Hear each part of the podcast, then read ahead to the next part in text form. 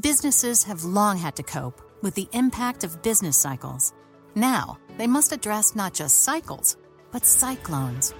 Storms spin up seemingly out of nowhere, irrespective of the ups and downs of the overall economy.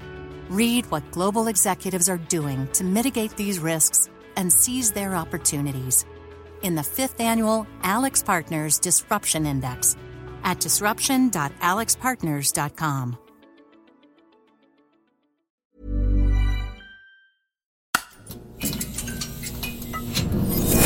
The Economist.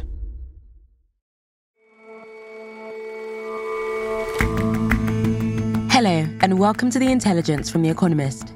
I'm Ore Ogunbiyi. And I'm Jason Palmer. Every weekday, we provide a fresh perspective on the events shaping your world. In vitro fertilization, or IVF, has helped millions of people have children who otherwise couldn't. But if the tech were cheaper and more accessible, it would help millions more. Could change be on the horizon? And let me tell y'all a little something about the Southern accent. It's changing. Our language columnist looks into the generational and geographic shifts in vowel sounds that are affecting a familiar drawl.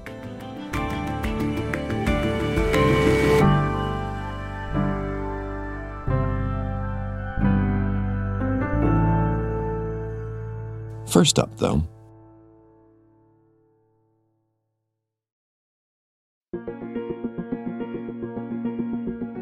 Not so long ago, the perception of the cryptocurrency exchange FTX was as the business that would bring crypto to the masses. A glossy little glimpse of the future packaged up in pricey Super Bowl adverts featuring stars like comedian Larry David. Like I was saying, it's FTX. It's a safe and easy way to get into crypto. Eh, I don't think so. And I'm never wrong about this stuff. Never. Funnily enough, he wasn't wrong. FTX folded a year ago, leaving an $8 billion hole. Lots of fingers pointed at the firm's co founder, Sam Bankman Fried, once seen as a boy genius destined to be a trillionaire. How you doing, Sam? Thank you, guys. Thank you, thank you. In Mr. Bankman Fried's trial that started a month ago, those Super Bowl adverts were some of the first evidence to be shown. And yesterday, Mr. Bankman Fried was convicted on seven charges there is another late breaking story as we're on the air tonight in the financial fraud trial of former cryptocurrency billionaire Sam Bankman Fried. Crypto King was charged with two counts of fraud and five counts of conspiracy. Outside the courtroom, U.S. Attorney Damian Williams called him the perpetrator of one of the biggest financial frauds in American history. Here's the thing the cryptocurrency industry might be new, the players like Sam Bankman Fried might be new. This kind of fraud, this kind of corruption, is as old as time, and we have no patience for it. It wasn't just one crypto exchange that Mr. Bankman Fried's actions buried. With it went lots of hope and credibility for the whole crypto industry. My initial reaction is just that it really took the jury no time at all to decide that Sam Bankman Fried was guilty of these seven counts of fraud. Alice Fulwood is Wall Street correspondent for The Economist and one of the hosts of Money Talks, our podcast on business, finance, and economics. He won't actually be sentenced for a little while. His sentencing is scheduled to take place on March 28th, 2024. And the maximum sentence that he will face is 110 years. But in all likelihood, he probably won't get quite that long. They actually deliberated uh, from about 3 p.m. until about 7:30, so only just over four hours, and that actually included a, a break for dinner. So they came to their decision extremely quickly. And I think that really gets to just how overwhelmingly strong the evidence was against Sam Bankman Fried and just how well the trial went for the prosecution. And this is the crowning moment on a trial that has taken about a month and one of the biggest fraud cases in American history. But let's wind back and talk through the, the whole trial. What happened along the way? So the trial kicked off on October 3rd with jury selection, and there have been 15 days of testimony from various witnesses since. That includes Sam Bankman Fried, who took the stand in his own defense. And in general, he tried to blame uh, the missing funds on various accounting mistakes, you know, mistakes he had made in the way he'd structured FTX, and in particular, its relationship with Alameda, which was a hedge fund that he had also founded uh, that was really sort of core to the things that went wrong at FTX. In addition to the testimony from Sam Bankman Fried, we also got testimony from Caroline Ellison, who was the boss of Alameda, that hedge fund. Uh, she was uh, a former girlfriend of Sam Bankman Fried, and she was a real sort of star witness for the prosecution. We also heard from Gary Wang, who was a sort of coder that uh, Sam had met as a teenager at maths camp.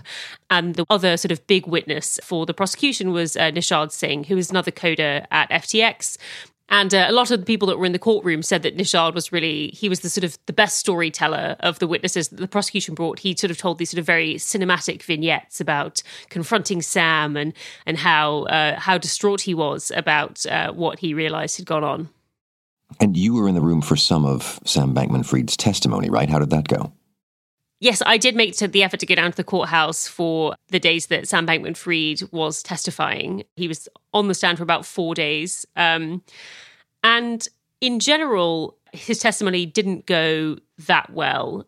He laid out various excuses for the ways in which Alameda and FTX had had this kind of incestuous relationship. So, FTX, you know, was the exchange. That was where customers deposited their money. They did that thinking that it would be sort of safe and that FTX would custody it on their behalf and look after it and that they could sort of use those funds to trade on the exchange. And in reality, what was going on is that essentially from the start of FTX, uh, it was testified, Alameda had various ways to borrow essentially unlimited amounts of customer money from FTX. So it could have a negative balance. It had a $65 billion line of credit. Um, and it was sort of exempted from these so-called liquidation procedures. So that meant that when other customers uh, started losing money on their trades, they might have their accounts closed down. Uh, that was never going to happen to Alameda. And in general, his excuses for those things, they sounded sort of somewhat reasonable. He said that initially Alameda was uh, sort of the only big market maker that would work with FTX. So it was the only way for FTX to be able to sort of offer trading in certain sort of tokens. And it sort of really helped them offer good prices for their customers at the beginning. And that was why it had all of these privileges. And I think that is an excuse a jury could have swallowed. The problem was that there had been, you know, countless hours of testimony from his former friends, former girlfriends, people he'd known his entire life, essentially saying that those privileges were abused. At one point, Alameda was borrowing about 80% of the total customer funds that had been deposited onto FTX. It put almost all of that money into extremely illiquid venture investments. It spent it on endorsements, uh, it spent it on luxury property, on private jets, um, sort of all of these uh, sort of personal expenses for uh, Sam Bankman Fried and some of the other employees at FTX. And so it was always a long shot after we'd heard all of that uh, that the jury were ever going to be convinced by his testimony. And it, it doesn't seem to have helped him. Which is kind of to say that it was essentially an open and shut case. I think going into the trial, people thought the government probably had quite a strong case. But as the trial progressed, it really did become just overwhelming how much evidence they had, how much unity there was among the sort of three witnesses that testified for the prosecution that essentially Sam had been in charge and had really directed them at various points to do things that ultimately resulted in this sort of fraud taking place.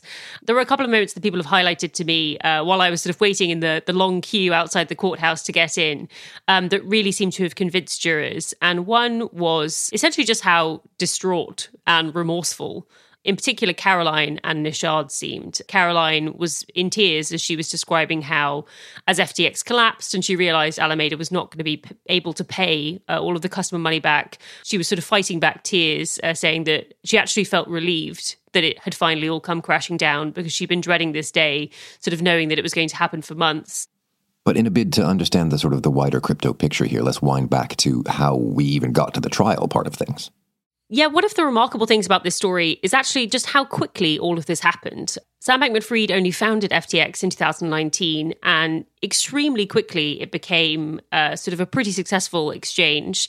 And by 2021, you know, it had millions of customers uh, and billions of dollars of, of assets deposited on it. And that was really because people seemed to think that he'd done something kind of special. He seemed to have built a higher tech, quicker exchange that seemed to sort of offer people better prices um, than they were able to get elsewhere. He was playing nicely with regulators. He was this sort of casual, quirky billionaire who was going to usher crypto into the mainstream. He was really seen as the industry's future. And things unraveled unbelievably quickly. There was this balance sheet leaked from Alameda, which showed that all of its assets were these sort of very illiquid crypto tokens that Sam had invented. That made people think that it might be in trouble. They started to pull their assets out, um, and within sort of five days, uh, he filed for bankruptcy. About a month later, he was arrested in the Bahamas, where FTX was based. He was very quickly extradited to the US posted bail. And the government has sort of been very quick in bringing their case. They managed to flip the three witnesses we've talked about Gary, Caroline, and Nishad very, very quickly. They all pled guilty to sort of various financial fraud charges between sort of November and January of last year. And they've been very quick to sort of bring the case to trial. So the entire story of FTX from inception to conviction is really only four years long. But one thing that, that's missing from that timeline is is still billions of dollars. Where did the money go? Yeah, that's a great question. So when FTX filed for bankruptcy, there was this $8 billion hole. So there was still sort of $8 billion of customer assets deposited on the exchange and it couldn't pay them back. Now, it's become clear that Sam didn't exactly pocket that $8 billion. A lot of it went into venture investments. Seemingly about sort of $5 billion went into sort of various investments that he wanted to make in companies like Anthropic, which actually has done very well. Some of the others seem to have not done quite so well. A lot of money also went into things like real estate, endorsement deals, but it does look as though through a process of finding sort of random cryptocurrency wallets that people at FTX had, had forgotten about, through selling off many of these sort of illiquid venture investments that they obviously couldn't sell off in the space of a week last year. And also because crypto markets have actually gone up in the year since FTX failed, it does look like liquidators might be able to return a pretty high rate of funds to customers, something around sort of 90%. So, to your mind, Alice, what's been the impact, do you think, of this whole sorry saga on the, the crypto industry more widely? The failure of FTX really was the sort of pinnacle of devastation, I guess, for a pretty terrible year for crypto in 2022. So you had various projects come unstuck, hedge funds go bust. You might remember the sort of Terra Luna algorithmic stablecoin crisis that was in the summer. And then it all sort of built up to the failure of FTX, which was by far the biggest crypto enterprise to go down. Since that happened, though, actually things have sort of firmed up a bit in the crypto markets. So over the last year, uh, Bitcoin is actually up by about 100%. But far few people are, are, talking about that now, partly because of the sort of massive reputational hit that crypto took after sort of various frauds were exposed, sort of scams came unstuck, and in general, sort of all of the things that happened in 2022. So market prices have recovered a little, but I don't think it, that's quite the same as saying that crypto has really recovered. Thanks for joining us, Alice. Thank you so much.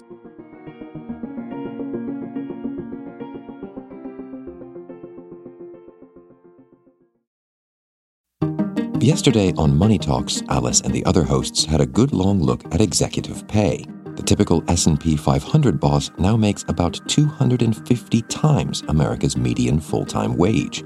But is it time to lop some zeros off those paychecks? It's a tricky one.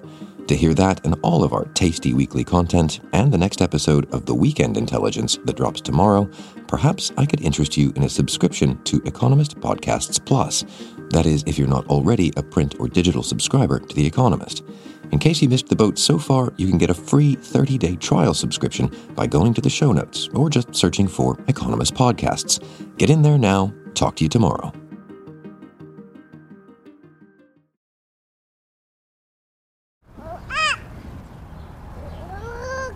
This video I'm watching looks like any other family home video. There's a toddler in the garden, toddling about, taking a few awkward steps and then falling over. The baby's mother scoops her up and shows her around a house which is primed for a birthday party. There are cards, presents, party food. It's 1979, so you can imagine the spread. And then the mother, with the child in her arms, gives an interview to a news reporter. She's said quite a few words now. She's been walking for nearly two months. Um, if the gate's not there, she'd walk up the stairs. She empties all the cupboards out. It was a miraculous occasion. Louise Brown, the first baby to be conceived by in vitro fertilization, IVF, was turning one. In the decades that followed, that cutting edge, pioneering technology has been used millions of times over. It's also become big business. In a recent issue of our Technology Quarterly, Economist journalists went deep into the world of IVF, the money and the technology powering it, and where it could go from here.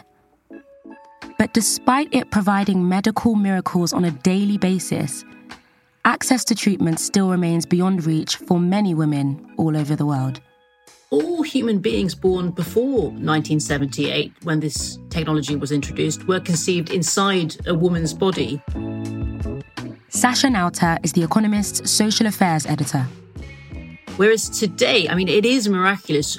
There are at least 12 million people around the world who started off life in laboratory glassware. And, you know, today, as we speak, on average, four more of such babies are born every three minutes. Sacha, give us a sense of where we are today. How big is IVF these days? How much has demand changed since 1978?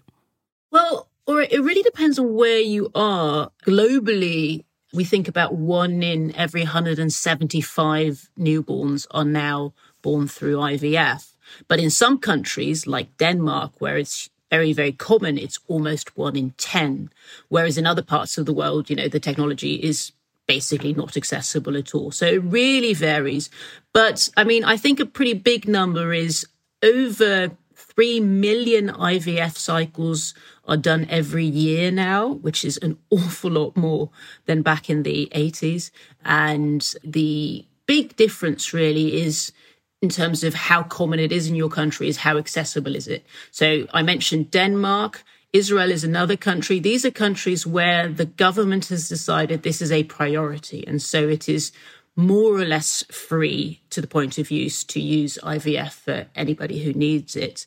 Whereas in a lot of other countries, in most of the world, IVF is still unfortunately prohibitively expensive and therefore not accessible to most people who need it.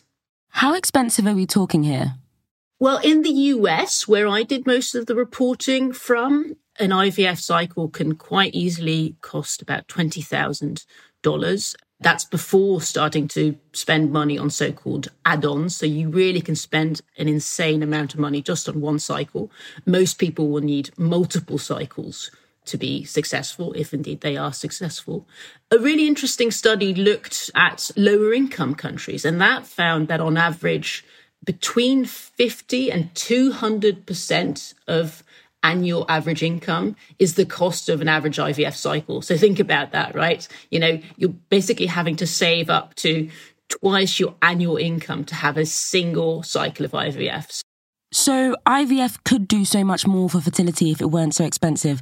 What's being done to remedy that? There's two things that can and are being done up to a point to remedy that. So one is simply bringing the cost per procedure down. And the other is to subsidize treatment, right? To widen access. So on the first, on bringing costs down, there is some movement. There are definitely some interesting startups who are working on reducing the cost of what happens um, in the lab through automation, also through standardization. There's also certainly work on the subsidizing treatment, as I say. Gradually, more countries are seeing this for different reasons as something that governments should be subsidizing.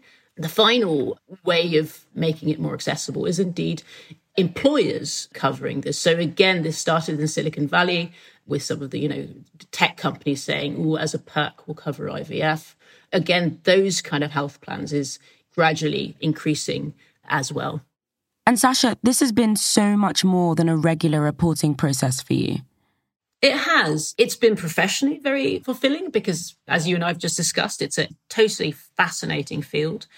But behind all those impressive stats, you know, the, the 12 million IVF babies, etc., sits an awful lot of failure and an awful lot of pain and, and disappointment.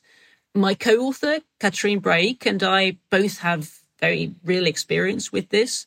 And we felt it was important to include that side of the story when writing this TQ. It's a story much less told when talking about the so called miracle technology of IVF. And so we felt lucky to, in an upcoming episode of the Weekend Intelligence, reflect on this a bit more. And I really hope it will help add to people's understanding of IVF and its future, but also the reality of what it's like to go through this process. We did five IUI cycles, followed by six IVF cycles.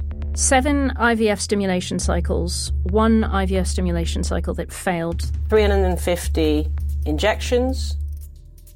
Although we've had different journeys in terms of the clinics we've gone to and the issues we've run into, actually, the basic stats are strikingly similar. Two frozen embryo transfers, approximately 260 injections, 82 eggs were harvested, 35 eggs 51 eggs that were, were fertilized, 17 21 embryos. embryos were good enough for placement. 17 embryos were actually placed. Eight negative 14 pregnancy tests. negative pregnancy tests. Three One positive pregnancy, pregnancy tests. A lot of it is just trying and trying and trying again. About 20,000 pounds. Two miscarriages. I also always did feel a little bit like an inconvenience at that point for the clinic. You know, that's not what they want. £40,000, one ectopic pregnancy or pregnancy of unknown location, Five years in treatment. and four and a half years of treatment still ongoing. You try and you try again and you and you try again. And, And for my, partner, 15 visits. eight visits to the sperm sample room. Sample room. I've never been in one of these rooms, thankfully. Um, the words used are always grubby, awkward, sticky, dog eared magazines, well thumbed magazines, wipe clean chairs. The waiting room for the room is also awkward because because you have like three or four guys very busily looking at their shoes and very much not making eye contact as they go in and out of the out of the rooms. And yes, these inexplicable DVD players, which is like in 2023. Um, I'm just going to leave that out there.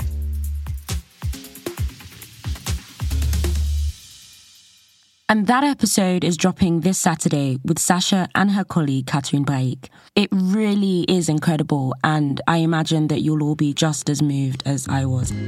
Sasha, thank you so much for taking the time today. It was a pleasure, Ray.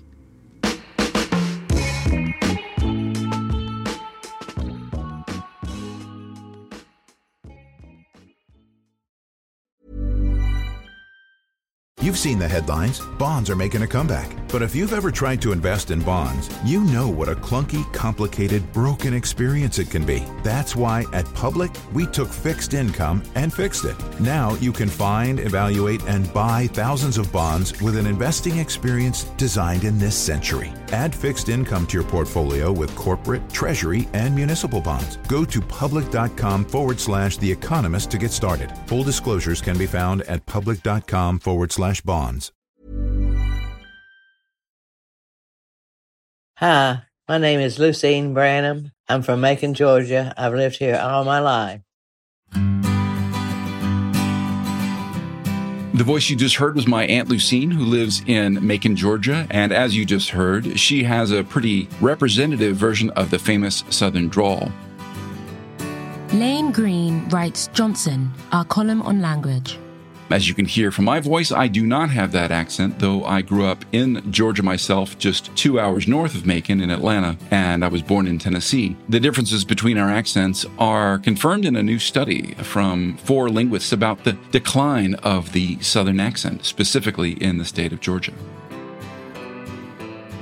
Lane, let's talk about the accent first. Describe it. Can you do it?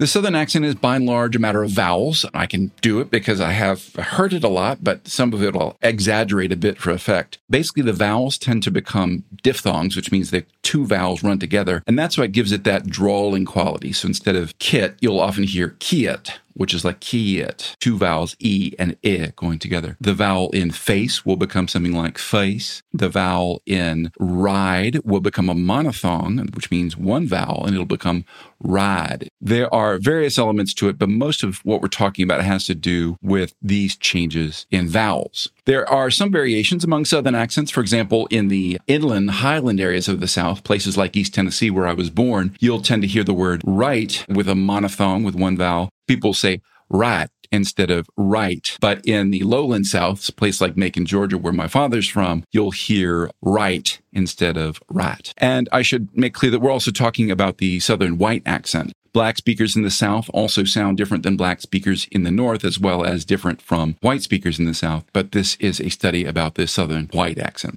So, what is the study saying about the accent being lost? Well, changes in accent often accompany changes in population. And what happened with the South is that starting in the 1960s and reaching a real furious pace in the 1980s, when I moved to Georgia, Americans started to move to the South from other parts of the country, and particularly to the biggest cities most particularly to the city I moved to, which is Atlanta, Georgia. In my case, I have a father from Macon, Georgia, but a mother from Wisconsin, and I moved from Nebraska when I was five years old. So I didn't have the Southern accent when I arrived in Georgia, and I never acquired it. And the reason is that a lot of the kids that I went to school with, and this story repeated itself in many other places around Georgia, were from other parts of the country. And so they didn't have the Southern accent. And if I had had a strong Southern accent, I would have, to some extent, stuck out in my school, even though I was in suburban Atlanta. So, over what period has the accent faded away then? So the accent really peaks in the children of the baby boom, people born in the 1940s to the 1960s. A good example of the accent from Atlanta, Georgia is Jerry Reed. He's a country musician, guitar player, and singer from Atlanta, and he's born in 1937, just before the baby boom, but he has a good representative Southern accent. I worked about 20 shows for the United States Air Force over in the Far East. We worked the Philippines, to give you a contrast, here's a late baby boomer, Travis Tritt, another country singer. He's born in 1963, and again, not too far away from where I lived in Georgia. And he has a much lighter version of the Southern accent. You remember the old song, uh, Trailers for Sale, and it had that little snap thing going on, you know, in the background? And the study we're talking about found that the Southern accent really starts to decline in Generation X, which is roughly my generation. And it's the generation of Jason Aldean, another country singer. He's born in 1977, also in Macon, Georgia, my father's hometown. But you can hear that he has a relatively mild version of the Southern accent as well. Uh, I'm excited for playoff baseball and college football happening. That's my favorite time of the year. So, and finally, you can hear the accent of Thomas Rhett, and he is a millennial country singer from the state of Georgia. And if you listen to this, you'll hear that he hardly has a Southern accent at all. I mean, I've said this a bunch, but like, I feel like when we make our set list for our American dates, it's pretty set in stone. And so, what is happening to this drawl in younger Georgians? In the southern vowel shift or the southern drawl, the vowels get a little higher in the mouth, which means that your tongue is a little higher up in the mouth when you pronounce them. So a vowel like the one in dress becomes something like dress. It's a little higher in the drawl. What's going on with the younger Georgians is that their vowels are actually going lower. Now, the researchers in this study don't suggest that the accent is about to disappear completely, but merely that fewer young Southerners have it than did in the past. A total loss of the Southern accent would, in my view, and in a lot of people's view, be a real tragic loss. Fortunately, though, it doesn't look like the accent is going to disappear overnight. What we're seeing is a gentle shift in the Southern accent, and that's because people are moving to the South. And so, if you like, you can think of this as also part of a good phenomenon as the South gets gradually more integrated into the rest of the country. How so? Well, the most recent census, which was taken in 2020, shows that Americans are still flocking to cities in the South. And to that extent, that's a good thing. That makes the region more mixed. It makes it more diverse politically, linguistically, culturally. You are seeing more racial diversity in the region. I think its gradual integration or approach to the rest of the country can be seen as a good thing. Lane, thank you so much for joining us. Thank you, Ore.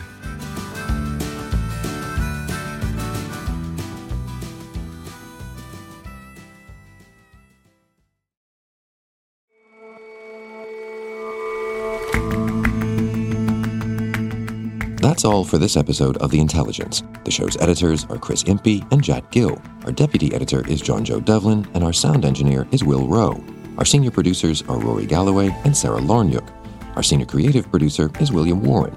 Our producers are Kevin Caners and Maggie Kadifa, and our assistant producer is Henrietta McFarlane, with extra production help this week from Benji Guy, Peter Granitz, and Lawrence Knight. We'll all see you back here on Monday.